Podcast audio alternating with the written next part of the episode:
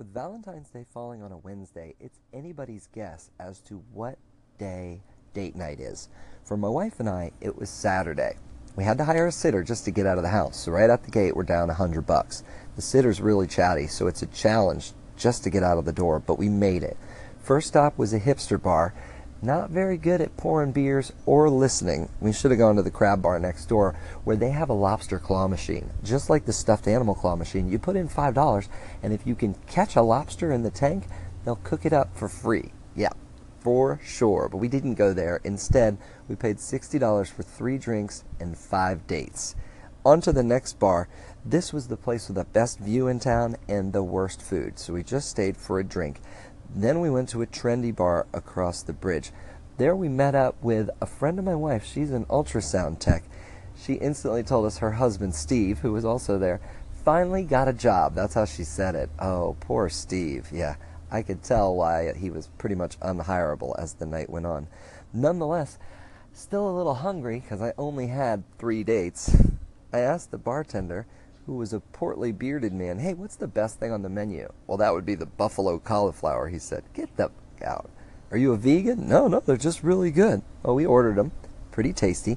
Then I got into a conversation with a mover. Being the shaker that I am, I told him that I was in the real estate business and asked him what he could do for me if I referred him business.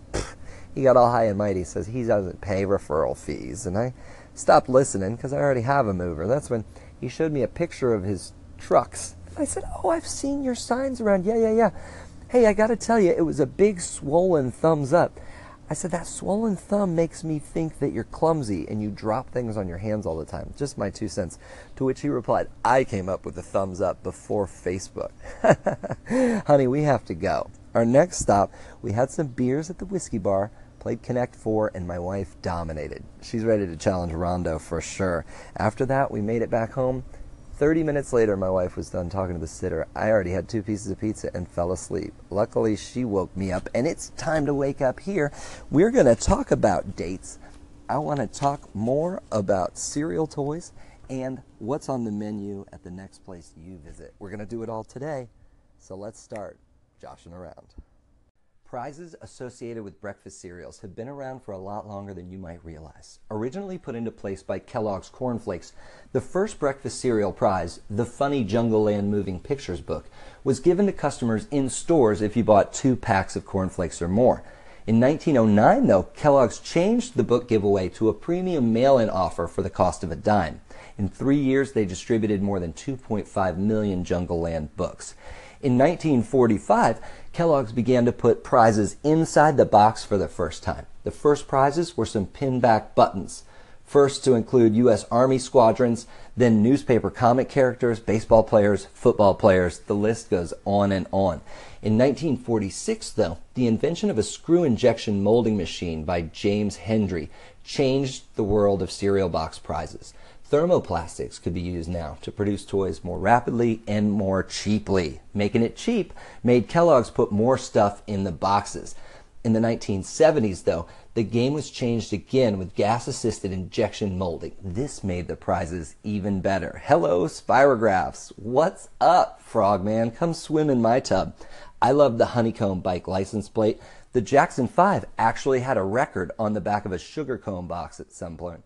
Can't get enough of Super Golden Crisp. yeah, that's what I'm talking about. These toys weren't just good. Well, great. Uh huh. We'll see how great.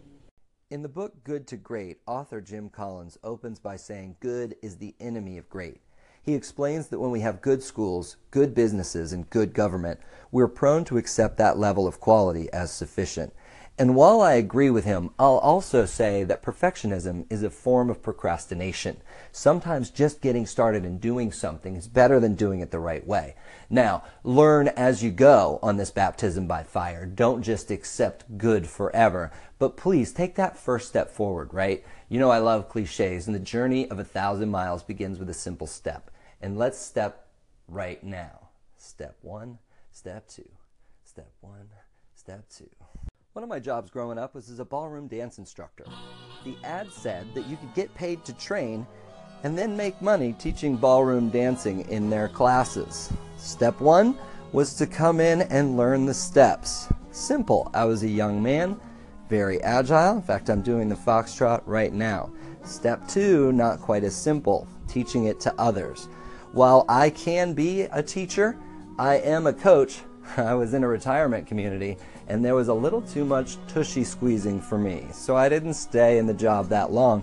But that training has taken me so far. Last Friday, my daughter's daddy daughter dance for her school. She's a sixth grader, and that training allowed us to dance gracefully together and dominate the dance floor when we were apart. She's 11 years old, and she's not embarrassed by me yet. Hopefully, that feeling lasts for years to come. Here's a question How far into the future do we have to travel before we get rid of time zones altogether?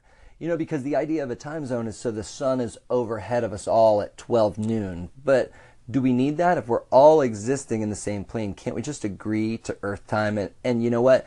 Midnight might be bright for you in Earth time, it might be dark for me. We need to get rid of all of the old thinking associated with the time and just accept the fact that we're one people. I don't want to sound too much like a reggae poster, but that's it. One love. One time. I was on a date one time when the opportunity to ride in a horse drawn carriage presented itself. It was a bit cold outside, so I asked the driver, Do you have a blanket? To which he replied, No, no, I'll be fine. Oh, thank God. Never mind, sir. We'll just hoof it. A friend of mine had a German exchange student in high school, and of course, the first things we wanted to talk to each other about were swear words. I asked him, Hey, do you guys use the middle finger in your country? He says, No, we don't we do this. And he puts his index finger to his temple and he points. And I was like, what does that even mean? And he says, it means you have birds in the head. In my humble opinion, the baking powder submarine is the best cereal prize ever was. This is a plastic toy submarine that dives and surfaces with the addition of baking powder. Baking powder submarines are sometimes misidentified as baking soda submarines. However, Baking soda alone dissolves but does not react when placed in water. Thanks a lot, Mom. That's why I thought these toys never worked. When they did work, though, especially in the commercials, they were awesome. Developed by Benjamin and Harry Hirsch, two brothers in a cosmetics company, they discovered that carbon dioxide gas bubbles produced in wet baking powder as part of the chemical leavening process could be used to make a toy submarine dive up and down in fresh water. And I bought so many boxes of Kellogg's Frosted Flakes just to see these things in action. Their idea, which sold to Kellogg's breakfast cereal in 1954, could you imagine that? Kellogg's bought this. They were mail outs for 25 cents a piece and one cereal box top. Smaller versions were used later as a cereal box prize, not requiring special redemption. I was dissing on dates earlier, and that's not entirely fair. Though I did pay $9 for five dates. They were adorned with goat cheese, a delectable sauce, and a jalapeno. They were delicious. My wife mentioned to the hipster bartender, Yeah, these are good. Dates are expensive. And the bartender certainly agreed, but then, like any good hipster, she said, That's why I get my dates on Amazon.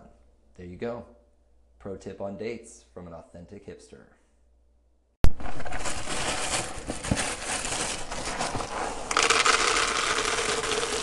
You're listening to ambient noise on Anchor.fm.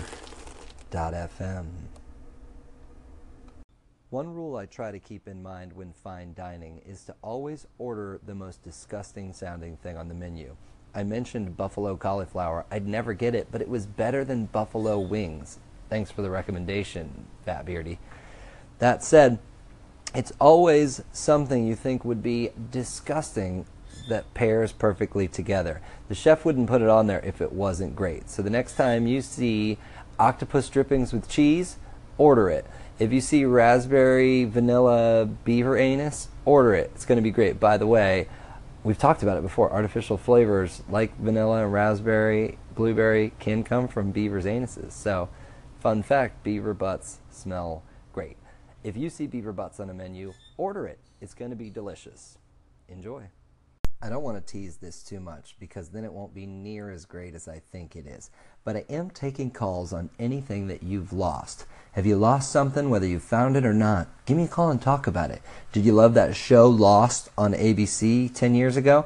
Give me a call. Let's talk about it. Did you love that show or movie Lost in Space? keep it to yourself. Danger, Will Robinson, danger. And now it's time to end our show with a polite kiss on the cheek. Thanks for being in the friend zone, where we heard about date tips. Yes, sir, prizes in cereal made today's show part of a complete breakfast, and we learned the proper way to order off the menu. Now, if you'll excuse me, I have to go get a William Hurt style haircut in time for the actual Valentine's Day. Please send me your lost call ins to be sure that I'm not losing it. And we'll get together the next time we all start joshing around, where I'm sure it'll be. Delicious.